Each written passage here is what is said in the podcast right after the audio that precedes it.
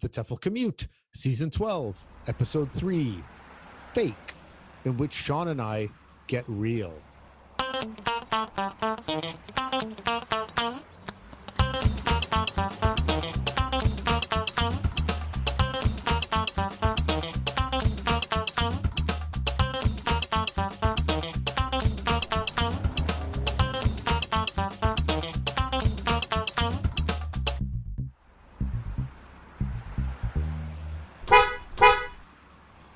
Welcome everybody to the TEFL Commute. Uh, this is a podcast for language teachers. It's for language teachers, but it's not about. It's not all- necessarily about language teaching, although the topic always comes up. And uh, I'm your host, Lindsay Clandfield, joined by. Hi, my name's Shaun, and as I said, I'm the other host. And today we're talking fake. Yep, because on the TEFL Commute, every episode we take a word or a topic and we explore it from different angles uh, as language teachers. So we explore it from a language, often a language angle and a teaching angle and any other angle that really strikes our fancy. And fake is one that we've had on the to-do list for quite some time. Yeah, well, it's James, I think, keeps pushing on fake because James got lots on his blog and things about fake lessons and fake news, which Yeah. we'll get to. yeah. But no, fake's one of those words. And interestingly, um, knowing they we're going to do fake, um, I, I was, I was, I was dabbling on Google Feud the other day. Do you know Goo- Google Feud? It's uh, Huge. No. Yeah. Google Fight? No. Uh, well, you know, like uh, ish. You know, Google. You know, um, what you? Yeah. So Google Fight is the which is the more search thing, isn't it? Google Feud is um, um, you know, Family Feud, the game Yeah. uh, where where people have to guess an association. So Google Feud Feud uh, is um is is based on that idea uh and you have to guess what the 10 auto completes would be so if you go, okay. Uh, and so it fills and so you type in what it what it uh, what what you think would be the google autofill afterwards and you get points for it. It's a good time waster. And I, uh, we were i was um um which is relevant to this episode it, it was in my digital literacy class. Uh we were talking about searching and and how searching works. We were playing google feud in, in feud in class and fake came up. So you would assume that the number one associations with fake is Fake fake news, and it, it's and, it's actually not. and I was really Oh, wow. surprised by We this. are recording this in 2020, everybody. So Yeah. uh, yeah, um, and- and but fake I- news I- is not the number. So what would be the f- number well, one? so uh, by by by intrigue by intrigue on this, obviously took me to Google Trends, which we've talked about before, which Okay. uh, which uh, uh, shows you the the way people Google things and whatever over time, and it goes back to 2004. So um so so if you go if you do Google Trends on on its full time from 2004 to 2020. Then um, it, it, I found it really interesting that the word "fake" um, is obviously pottering along there as a as a search, uh, and from 2007 has had a steady ascent. So if you if you look at the graph, the graph starts to rise in 2017, uh, 2007, and of course in 2016 the graph takes a steep rise because of um, political events that happened around then, and Yeah. uh, the, the the the the president of the United States um, calling fake news. So you get this massive climb, and then since 2017 it's plateaued off. So anyway, so as so as a result of that, um, depending where you are in the world, um, fake news isn't the top. So in in um, in the UK, for example, fake tan and fake ID are are searched more than fake news or, or Ah, fake, fake ID. Okay, I can I can get that. Yeah. And in the US, ID. in the US, fake so fake news is the third in, in the UK. Second in the US is fake news, and fake ID beats it. And globally, and I'm not, and I, and I actually forgot to look at why. Globally, fake taxi is the number one uh, search. fake taxi.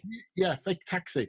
Um, the the Google Trends is is somewhat um, is somewhat influenced by uh, music though. So you will find uh, fake love trends quite high, which again I wondered why, but then because I found out that it's and as we shall see later on in this podcast, it, it is featured by two of the world's biggest artists of the last few Ah. years have had that song.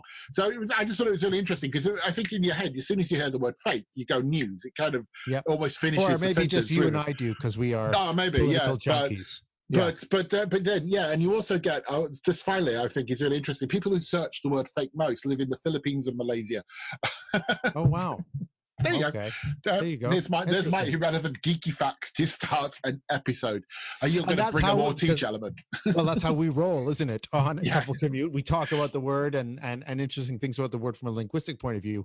Um, I'm going to segue us into ELT now, because what would you think about fake about ELT? And you might not immediately have things that jump to mind, but if we take like a synonym for fake as as in artificial and contrast it with its opposite in a way, authentic, then we do have a lot of stuff that relates to English language teaching. Because the whole idea of authentic and authenticity is one that has been explored a lot and uh, uh, written about, then criticized, and then re-criticized and rewritten about. So I- I thought it'd be interesting to look at fake as it relates to English language teaching for its opposite, as in like real or authentic. And so there are three kinds of things that we often link authentic to authentic real world i suppose is another one as opposed to fake yeah Yeah, no, no, okay. the first is that the the um that uh well these are tied but let's start with what they call authenticity of task. So here the idea is are we giving learners tasks which are like fake things to do in class just to work on the language right? So by by a very sort of Ooh, yeah, you say that- that- that- simplified a A simplified dangerous argument road like- you're taking us down here, I- Lindsay. yes but so the authenticity, authenticity of task are are the tasks we're giving them the kind of tasks they do in the real world right so there have been in the past arguments that we should be giving students more real world tasks to do with language in the classroom as opposed to artificial which i would also then say you could call fake tasks um, which are just for language display whether or not we agree with that is a different thing and maybe i It's fu- simplified it. funnily enough, I've been I was just writing uh, uh, writing for a, a publisher about this this week about people making taking authentic material online and not having authentic tasks with it. I think that that, like, exactly yeah is so is a the so yeah that that that that idea of reading a newspaper may be an authentic task but underlining all the irregular verbs in a newspaper is not something authentic. It'd be a fake Uh, How far do you stretch that line now as a materials writer? Because answering detailed comprehension questions, this isn't exactly an authentic task either, is it? no no. But and i'll come back to the like the the big but about what we mean by authentic in a moment. The other uh, area of fake versus real so one is task whether or not the task we have the other one of course is materials right? So um, your authentic materials you know uh, only using authentic materials in the class. I only use like whatever newspaper articles uh, videos websites and then here even here we get on a slippery slope of what what do we mean by authentic because the traditional uh, explanation or an older explanation was authentic material is one that is written for a native speaker okay so what does that mean in a world of globalized english Yeah. And stuff. Um, but even just going with that then the argument would be that too much english in language classrooms and materials is fake. So fake people in course books fake dialogues fake stories about fake places and fake things yeah? So sort of like read these read this blog post in a in a course book. Well that blog post never really exists. The course book writer wrote it not even for And it's blog. also fake because it's a blog post that's been printed and put in a course book. So it's exactly authentic. exactly. So so there's there there's a couple of things. And then the third one uh, third element of fake or real uh, is the authenticity of the teacher.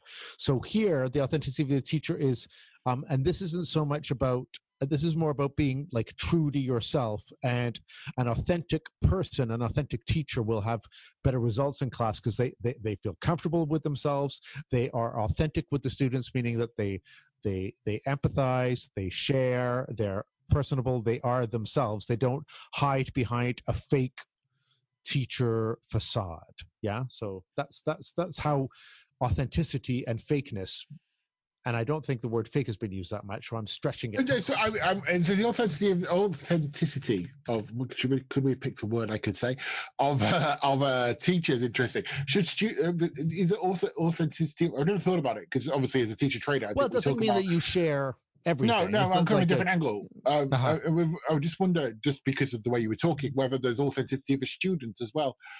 Um, Oh, and whether students have and, and the reason I was thinking that is because of just the way you, you talked about and and the idea that um, I think hiding this this this hiding your true self or whatever, which yeah. which we often talk about in teacher training courses. But then there's an argument that uh, students hiding and and being fake, like creating fake characters, or like that's why you do role play, isn't it? Because the the fakeness of a role play or the character within that is there's an argument that actually in in um, it provides a a shield or a, a, space for the students to talk without risk to themselves in, in oh, one that way. That is interesting. So the usefulness of fake, which then brings me back to the argument over whether tasks should always be authentic and materials should always be authentic has another mm-hmm. um, problem with it that I think Henry Widdowson um, in a book called Defining Issues in Language Teaching, one of my favorite sort of uh, methodol not methodology like philosophical books about language teaching writes about the problems with authenticity. And he says, uh, I don't have the quote exactly, but the gist of it is that the comprehension task maybe isn't authentic what we do in the real world, but it is an authentic thing of what happens in a classroom and an authentic element of pedagogy, which if you don't have, why bother having the classroom at all? Just you know the class the purpose of the classroom and pedagogy is to find shortcuts for what would normally take much longer if you were just kind of doing it by yourself, right? So yeah, in yeah, that absolutely. sense, in that sense, tasks such as find someone who's reading comprehension, um, you know, even drilling, um, other tasks that are are gap fills, for example, matching sentence halves, things like that, are authentic tasks in a pedagogical context, like uh, assuming context. yeah. So if you apply the if you if you define authenticity as within the educational sphere, then they're authentic yeah. tasks of education. And but then you also, could even stretch it to materials that yeah. This is the most kind of this is in a classroom. This is authentic for the classroom setting. It's not authentic for something that you would seek out and and read or listen to for fun, but it is authentic in that setting. I don't know. So that's just uh but there is yeah. always that fine that fine line i mean the, the fakeness in course books I, I wrote for one course book once where the publisher said wouldn't it be great if every single name and every single sentence was about a real person even the grammar ones and we started trying that and i was like but if they're not recognizable because it couldn't always be recognizable people unless you filled it all with famous people how would they know? Like if if I just wrote, you know, like whatever, a whole bunch of sentences about present perfect or something like that, and I have a couple of names in there, how will the students know, even if it is a real person or not? I I, I was never really that convinced by it all having to be real, especially at low levels uh, where yeah, they're I so focused on the language that. Did you not write a whole course book based on on it being authentic? I did, and that's why I had. Yes, a lot of the things were authentic. It was, that was the course book that had so much yeah. authentic stuff with it. Um, incidentally, one of the criticisms leveled at that course book was at the lower levels, it would sometimes get hard because because it was all kind of real worldy stuff. But even then, we still did have um, certain amount of artificial things in there. Um, and I think, I mean, you have to be artificial. In, in, yeah. I, I, mean, I take, I, I, think I go along with the educational sphere, certainly with course books. I think because, because uh, in a sense, that's what the course book is there. It's the crutch to help learn English, isn't it? Yeah. Uh, um, and I think therefore it needs to incorporate things that are going to give the students confidence to deal with the real world stuff. Uh, maybe that's mean, an old fashioned idea. The, but the, the, whole idea of the fake person as well is like this often it's as a throwback to the Dick and Jane books when you yeah. learning to read and you know they were obviously fake people. But the funny thing is is I think a lot of the times when we really criticize about that, it's because we've forgotten what it's like to be a low level learner. And I went when I went and did a German course as an A1 level German learner, I really didn't care if Hans was a real person, the text I was reading about Hans. I was really so focused on just getting my mouth around the words and reading it and saying things. And even the tasks, one of the tasks we did, which you could imagine is the most fake task, language classroom task, it was we had to bid on things on the table. So I had to say, okay, I I, I pay like one dollar, and then they had to say higher, like three dollars, and I had yeah. to say higher. It was just for saying numbers and it was we just did that for ages and i just kept saying no can we do it again? Can we do it again? Because i just wanted to put, say the number so it was like an, a, an inauthentic task but for me was was quite you know useful. And it, it's funny because my my um my son's learning French at the moment, and he's, he's obviously low age and low level, uh, and uh, due to um, lockdown, he's learning French. His lessons are via Zoom, and to fair play to the teacher, the, the teachers are they're really interactive. But one of the things I noticed that she does use what I would say was a lot of authentic-ish material, which is in French. Uh, we get a lot of YouTube videos, for okay. example, uh, and I and I sit there because um, thinking, "Mash, that's hard." Or my English teacher head kicks on going, "Are you going to explain that? Are you? Um, you know, is there, has their schema been active? You know, there's yes, all these so things. Have we pre-taught any of the really yeah, hard yeah, words? Exactly. So, so you know, there is, and again, I think this goes back to where that that line is. I, I do, I will. I, one of the things we kind of went across is, of course, is authentic material is this, is real language as opposed to the the course book artifice, fakeness of of the yeah. language being graded to a level. Yes. And, and, and I think, and I can go both ways on that argument because there's been a, a kind of trend at the moment for publishing companies to to qualify the level of words um, yes. yes. so yes. And, you know, you've got to use words. We've decided that, that, or Corpora has decided these words are of a B one level, and you're yes, like, you really? can't go outside of your of of yes. And I think that's one of the things that the um in the future the Common European Framework will have a lot to answer for for kind of setting us off down that path because I think it was a question of time before we start trying before publishers, organizations, apps, uh, technology wanted to start mapping every word sense group to a certain level yeah. so that then you can sort of say yes you you absolutely know this but of course you know what what constituted an easy word for one person in a certain area would be considered like a C1 word. I mean, for you know, if we're talking cognates or or things yeah, like that. So exactly. it was always a bit a bit weird. Hey, one last thing before we take a break.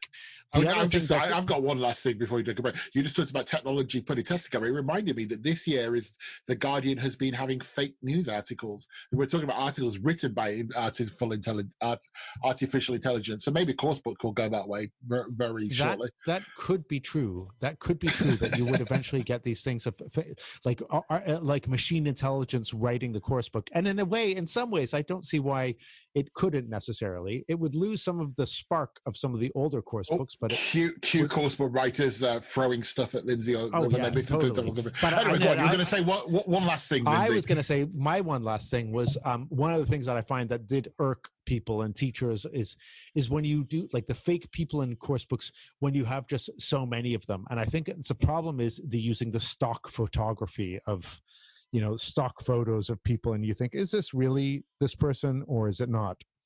And um there's one great website that really freaked me out and i wonder if this isn't part of the future of pictures and course books to make sure that they're not real is if you check online the website it's all one word this person does not exist.com if you just type that in and yeah. take a look Shaun and I've got, a, I've got, a, uh, uh, I've got an Asian-looking woman that's comes on the screen. Oh well, each if you refresh your page, a new thing happens yeah, each yeah, time. Yeah, I get that. But yeah. these are composite images of several other images. None of these people exist, and my God, it's it's frightening how you would think they were real people. So if you want to really freak it, yourself it, out, or um, yeah. find pictures of people that don't exist that you can use in your own materials or things like that. Just type into this person does not exist.com and then start refreshing. It's, it's frightening. Speaking of of um, uh, people that do not exist in course books, wasn't it your old blog, the Six Things, where you were talking about uh, people? I can't remember the exact. I always always remember the Headway Elementary. What's his face? Seamus McSporran, I believe he was called, uh, who had the man with thirteen jobs. Uh, yes so uh, this is an interesting story. In Headway, there was a, a text. I think it's a present simple text. Yeah, about it's a man really early has, on in in, in yeah, elementary. Who has thirteen jobs and he lives on an island somewhere, or in in in, in Britain somewhere. And he has certain jobs, and I I remember writing about um it was something about celebrities that I wrote on my, on my blog, and someone came along and posted a comment saying, "What about course book people who should be celebrities but they didn't exist because the course book writers just invented them?" And he cited an example. He says, "I'm thinking of the man with 13 jobs that I thought was real, but I think now that the authors of Headway invented him.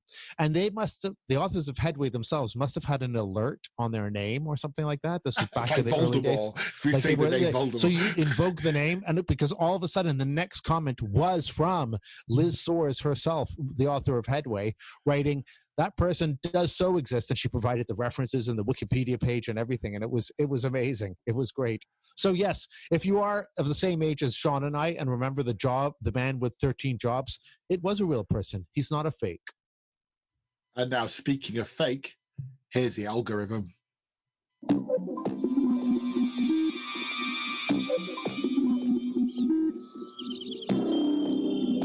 Welcome to the algorithm.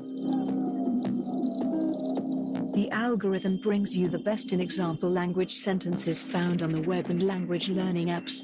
Each is tailored and randomized, especially for you. Today's sentence is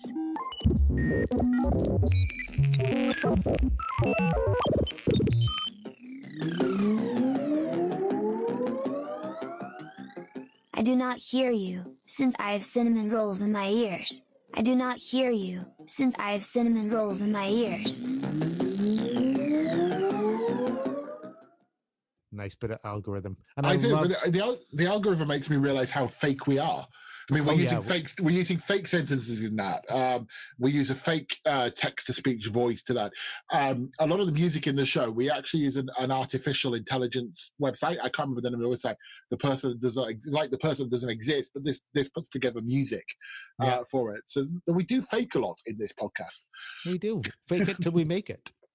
Which brings us to our next aspect of fake, right? Weren't we gonna? Yes. We've spoken about fake, the word fake as a concept uh, in opposition to authenticity in ELT. And now, things you, about fake? And now, do you feel like a fake? Are you a fake, Lindsay?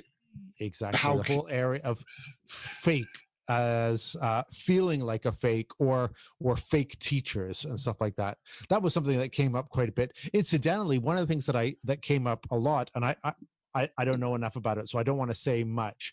But when I looked up fake and teaching, um, several stories from India of fake teachers, people who faked their teaching degrees to get jobs. All There was right. loads and loads of stories, but I don't know if that itself wasn't a fake news thing circulating or not. I, I have no idea. I could I didn't I didn't dig into it much. It would be very meta, a fake news story about fake teachers doing fake things in a fake way. But, But the I mean the other thing, of course, is the whole nature of fake and the term uh, "fake it until you make it" comes in uh, comes into play here because I believe, and it certainly was true for me, but I believe many teachers, when they begin their careers, there is a big worry that you, you when you get up in front of a classroom, especially if you're sort of in your early twenties or something like that, which is when I started teaching. Is is you can't help but feel a little bit like a fake, like you're always sort of worried, or I I, I would feel that you'd be worried that uh, you'd get discovered. They're gonna they're gonna they're gonna they're gonna figure me out, or or someone's gonna come running in and say, "Hey, Mm. get him out of here. He's a fake." Did you ever? Uh, well, dude, dude I, I still do. I think I'm not. yes, yes. I think every time you move into a new domain, like uh, you know, in, in front of you know, it's a it's a frequent um, nightmare before a conference. You know that someone's gonna shout something during a talk and like reveal that you're a fake and so on. But um, yeah, I think there's always that um, idea. Uh, uh, I don't know if I think about it. I certainly since I've moved, I, I do less of of that um, of that uh, of the typical ELT um, timetable timetable kind of stuff. I think if I was if I was um, still a full time teacher per se, I wouldn't have that so much. But because of the way my career path has gone and uh, opens up other opportunities, I feel that I'm put in positions where I'm like, really? Am I? uh, Um, am I? You know that imposter. Really? You want me to do that? Is can I do that? Do I know that? Uh, well, this has it? been studied, hasn't it? I mean, there's a name for it. It's called the imposter syndrome. Oh, it is. Uh, yeah. And I'm looking at it right now. That the um on Wikipedia. I'm the feeling feeling of- it right now. Yeah, I, know I'm, exactly because I'm just going to read it. but the feeling they say here, the feeling of being a fraud that surfaces an imposter phenomenon is not uncommon. It has been estimated that nearly 70% of individuals will experience signs and symptoms of imposter phenomenon at least once in their life. This can be a result of a new academic or professional setting. Research shows that imposter phenomenon is not uncommon for students who enter a new academic environment. So, for example, someone going into grad school or Mm. you know doing a doctorate, feelings of insecurity can come as a result of unknown new environments, leads to lower self-confidence, belief in their own abilities. So, the environments they say could be like a new environment in general, a new academic setting. So that's like us in teaching and stuff. Um, a new job, you feel like a fake, you know, in, in a new job or an imposter. Um, and in social interactions, which I wasn't quite getting, but okay. I'll go with it. I guess if you, you, I guess if you're in, I, I, I, I, I can, uh, I can, uh, I can relate to that based on working at the University of Oxford. Believe me. Um, Yes. Um, okay. Yeah. Yeah. uh, yeah, no, but I think if we go, if you go back to the classroom, um, and the, you, certainly in the early days of teaching, when you don't know the, don't perhaps know everything about the classroom. I remember one of my first ever lessons, and um, as a teacher, when my when my uh, teenage class asked me about relative clauses, and I was like, "You what?" uh, Yeah. Sorry, what? and and I felt that, that rather than they were they were they were just asking a um a, a genuine question, you know, Yeah. can you help me with this relative clause? Uh, and I and I'm going, you're testing me, aren't you? You're trying to undo me, you know. You're trying to find out if I'm real. That, I guess that feeds into that kind of. Well, here is Uh, um here's a quote from somebody. Um, I have written eleven books, but each time I think, uh oh, they're gonna find out now. I've run the game on everybody, and they're gonna find me out. And that's from Maya Angelou. oh, Um, really? And I've got a list here of individuals in the spotlight that have shared experience and talking about feeling like a fraud and imposter sy- syndrome. So, for example, Maya Angelou, that was one quote. Um, Tom Hanks has spoken a lot about that. Michelle Obama, Michelle Pfeiffer, uh, Nicola Sturgeon, David Tennant, Emma Watson, Robbie Williams, and Thom Yorke have Okay. all talked about. I, I mean, it's interesting. A genuine question for you, Lindsay. Uh, um, so you write both course books and you write methodology books. Do you feel? uh Did I find when I write when I write the more methodological stuff to be published, I find that's when the imposter syndrome might kick in more than, a, Yeah. than the course book stuff. Do you feel the same? Yes, yes, I do.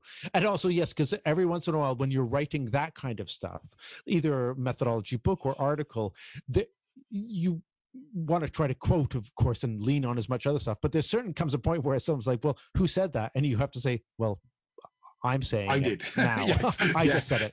Yeah, yeah, yeah, and, yeah. and that's the, that's the kind of nervous part. I mean, it also reminds me of a friend of mine who went on to do a PhD, and he found a bit of research that said MA students tend to way overuse academic jargon and that once you get to phd or in fact when you finish your phd all of a sudden the amount of jargon drops off because you f- you start feeling that you don't necessarily have to prove it so much to everyone.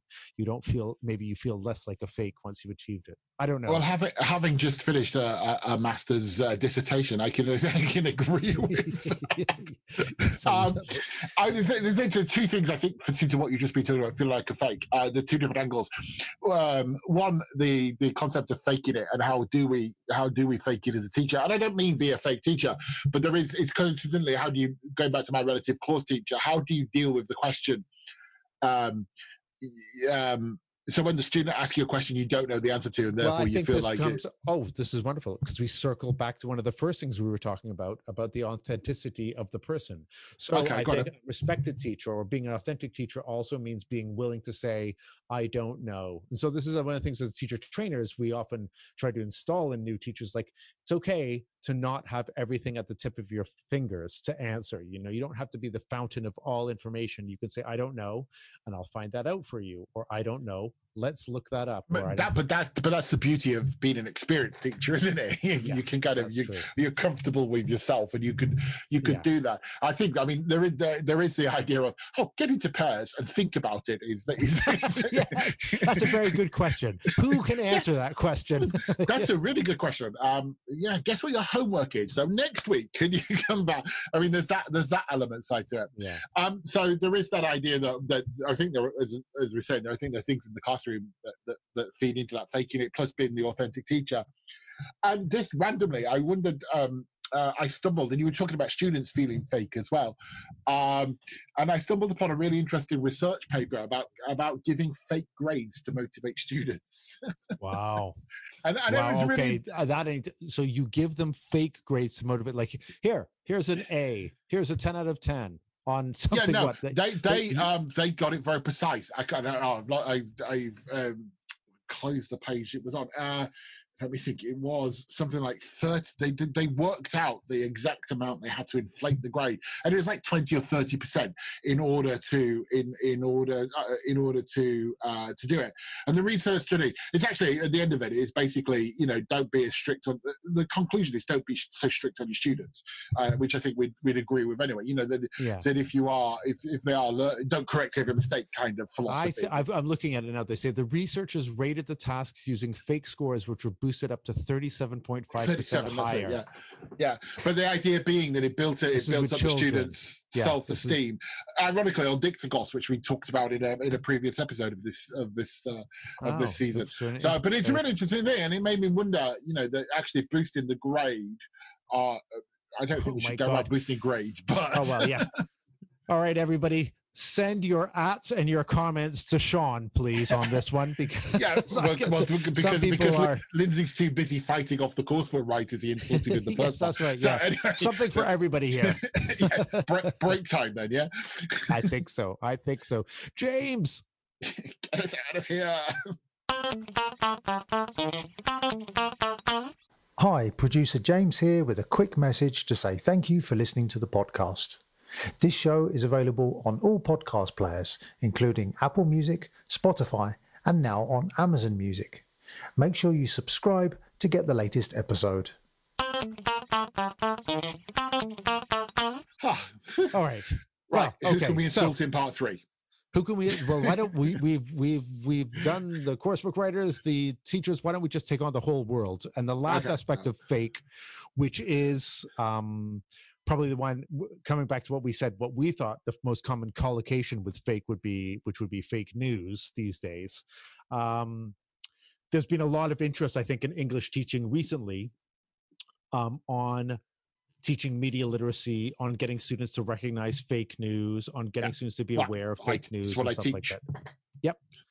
And um, yeah, I mean, it's it's it's not easy. What what what uh, what do you have to say about this? I, I have a couple of things to say about this because I've been kind of struggling with it a bit recently, but Well, I find it very interesting because I teach. I actually teach um, um, postgraduates that are Okay. that are in in Oxford, uh, who are um, who are um, going on to do master's still PhD studies, and we have a whole uh, course on on digital literacy, of which the idea of fake news and it comes up in the sense of understanding the authenticity of text, the appropriacy of text, the bias of text, those, those kind of things. Uh, uh, with it. Um, you you alluded to. I think the best I've seen written on it recently is Philip um, on the on his blog in I terms so of VLT. too. And I, I want to let's finish off by sharing a couple of things because I think one of the things about um, fake news is uh, I remember at the beginning when fake news started becoming a thing, and there are several examples of stuff written where like activities where you have to detect the fake news headline or what makes a piece of news fake news and stuff like that. Um, and I think all, and I think what you're doing probably with your class is all like that's all critical literacy and understanding It, it, I, critically mean, and I stuff feel it like makes that. it. We, we do start actually with with uh, if you're going to read the quote, it'll make sense. The Tree Octopus site is is actually where we start. Yeah. Uh, So the uh, tree octopus site is a famous one. Where why don't you tell us the listeners what the tree octopus site was, and then Well, so this was, the. I mean, the tree octopus. I, I love the tree octopus. In, um, full start, I love what, how the tree octopus has become a phenomenon with his own Wikipedia page, and uh, some of the videos made by students on on YouTube are fabulous.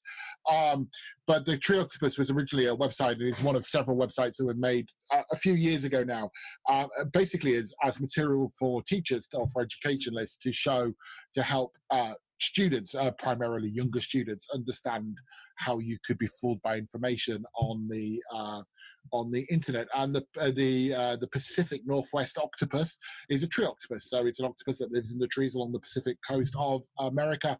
And the website is genuinely, I mean, it's one of the, it's it's not just a fake website, and the, and you're gonna we're gonna talk about why it doesn't really work, and that's why we use it in, in the course. Yeah.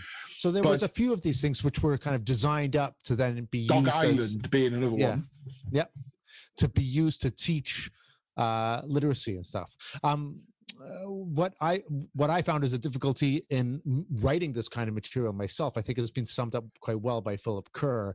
Uh, he writes, for example, um, and I'm quoting from his blog, which we'll put in the in the in the link. Training materials for media information literacy usually involve a number of stages. These include things like fact checking, triangulation of different sources, consideration of web address, analysis of images, items on the site, source citation, and so on. And, and he says this is all good stuff. But the problem, however, and this is what I found trying to do this nowadays, like post 2017, 2018, Mm. even, is that news fakers have become so good at what they do. The Absolutely. Tree Octopus site, and now I was just looking at it as well, is crude in comparison to what can be produced nowadays by people who have learned to profit from the online economy of misinformation. Facebook employs an army of algorithmic and human fact checkers and still struggles. The bottom line is that background knowledge is needed. Um, with news, the scope of domain knowledge is so vast that it's extremely hard to transfer one's ability to critic- critically evaluate one particular piece of news to another. We're all fooled from time to time. And then he talked about, you know, all the fake stuff that happened during coronavirus, because that's where a lot of fake stuff has kind of exploded. Yeah. And, and, and uh, yeah, people can get fooled by it. Um, but he makes another point, which I think is worth worth uh, with with mentioning here, which is that media information literacy, like critical thinking more generally, is a skill that is acquirable, but it can only be acquired. And here's the key rub: if there is a disposition to do so, the ability to think critically and the disposition to do so are separate entities. Training learners to be more critical in their approach to media information well, excuse the language here, may be so much pissing in the wind if the disposition to be skeptical is not there. Shaping dispositions is a harder task than training skills. So, food for thought about if we are looking at teaching critical detection of fake news, may be a bit harder than we think. Doesn't mean it's not worthwhile. And I think he does mention in his article how lots of these activities are worthwhile, perhaps for other reasons as well.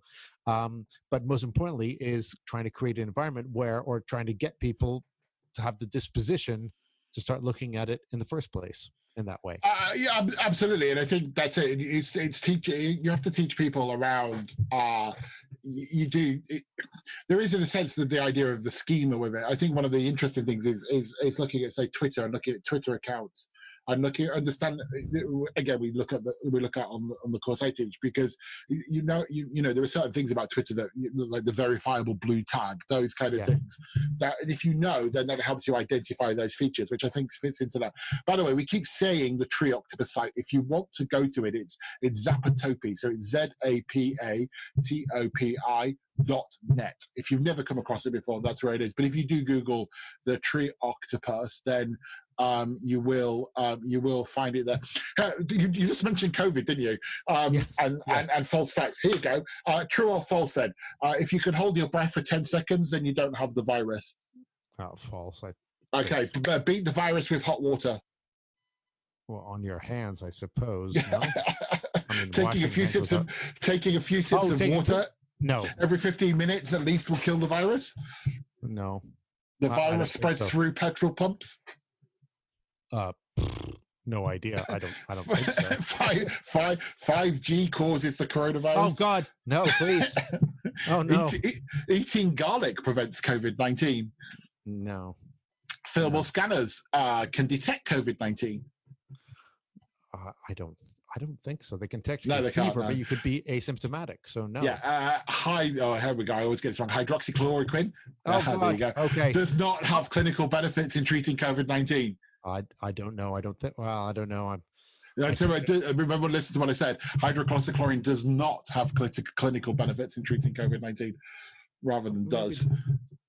Oh, so does uh, I, I don't know. I don't. Well, the answer to that is no, because Trump said it did. This yeah. one's actually more true. And finally, people should not wear masks while exercising. Huh. Not sure on that one.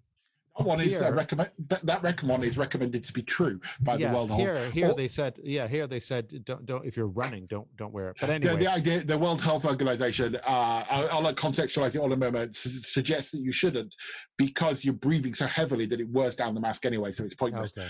Uh, so all those statements are from the World uh, Health Organization. The World Health Organization uh, has a webpage dedicated to all the rumors and falseness found on COVID nineteen on the internet, which is a fascinating read, and there are hundreds of them.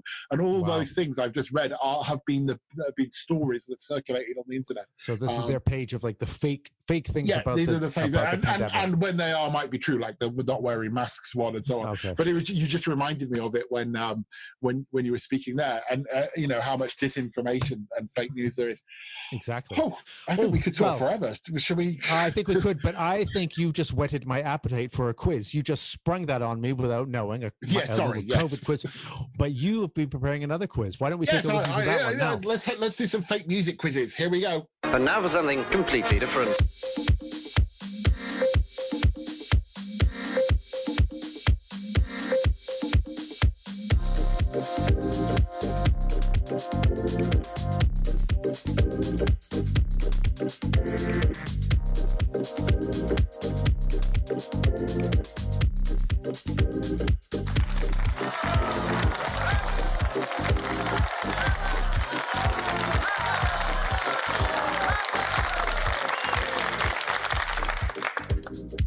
Welcome to the TEFL Commute Fake Quiz Show. That's right, a quiz show in which everything is fake. Well, apart from me, of course. Everything from the intro music to the other voices you'll hear, completely made up, found on the internet, and even the quiz itself is fake. What do you mean, Shaun? Well, the, this is a music quiz, and we've chosen five pieces of music, all of which have fake in the title. What you're going to do is guess who sang them. So we'll play the music, and at the end of it, you should have five different artists all singing about fake. Are you ready? Let's go.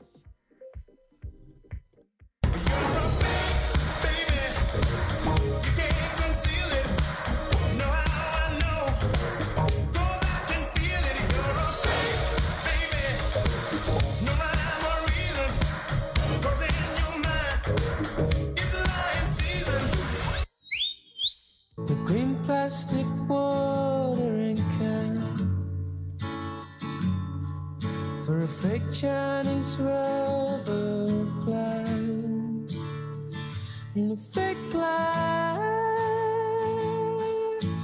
girl.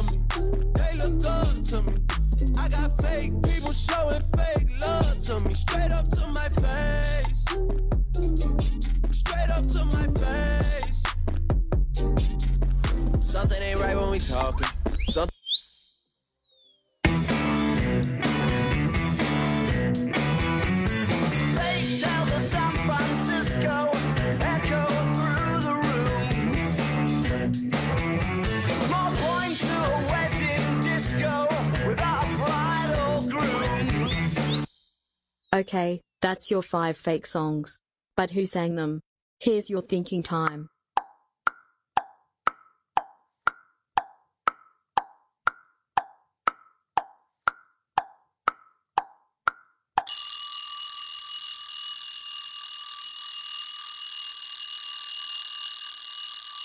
Have you got them all? Well, time's up. So here's Shaun with the answers. So, five songs about fake, very eclectic songs, one would have to say. Lindsay, your music collection is incredible. Right, let's go through the answers then. So, the first one was simply called Fake. It's from 1987 and it was sung by Alexander O'Neal. Moving on to number two, uh, this from 1995 from an, um, a little album called The Bends. Uh, it's Fake Plastic Trees, and of course, it's by Radiohead. Moving on to number three, a bit of K-pop uh, thrown in there to confuse you. This was song was called "Fake Love." It was from 2018, and it's by the uh, incredibly popular uh, band, uh, Korean band BTS. Uh, number four was also Fake Love, but this time it was by Drake, and that was from 2016. And finally, from 2006, you had the Arctic Monkeys with Fake Tales of San Francisco. So there you go. Did you get them all? Did you get any?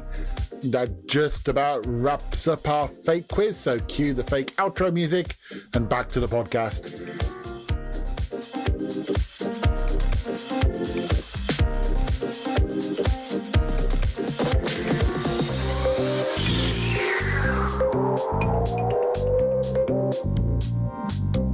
And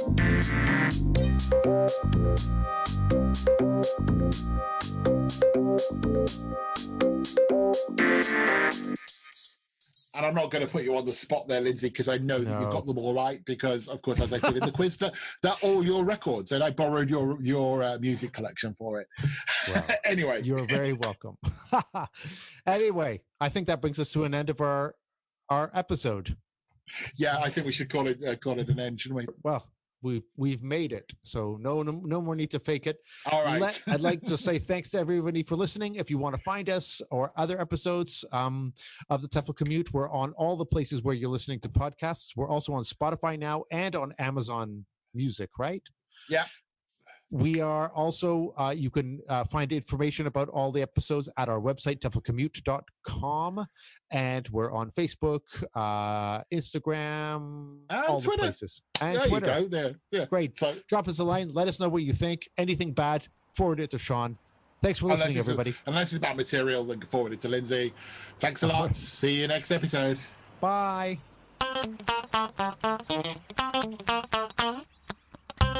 As your commute is coming to an end, here's an activity you can take into class.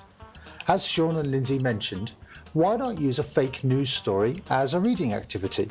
Set up the task as you would in a normal reading class with pre reading and comprehension questions, grammar and vocabulary work, but finish by adding some discussion questions. You could firstly ask them questions like How did this story make you feel? If you could ask questions to anyone in the story, what would you ask them? And do you believe everything that you read? You could then ask them to research the story and they could find out more about it. After the students have done their research, you could lead them in a discussion about fake news and why people make it and are deceived by it. You could also do a similar activity with urban myths or April Fool's stories. You've been listening to the TEFL Commute, an original podcast produced and presented by Lindsay Clandfield, Shaun Wilden, and James Taylor. Don't miss out on any episodes by subscribing to us on Apple Podcasts, Spotify, or your podcast player of choice, and by visiting us at teflcommute.com.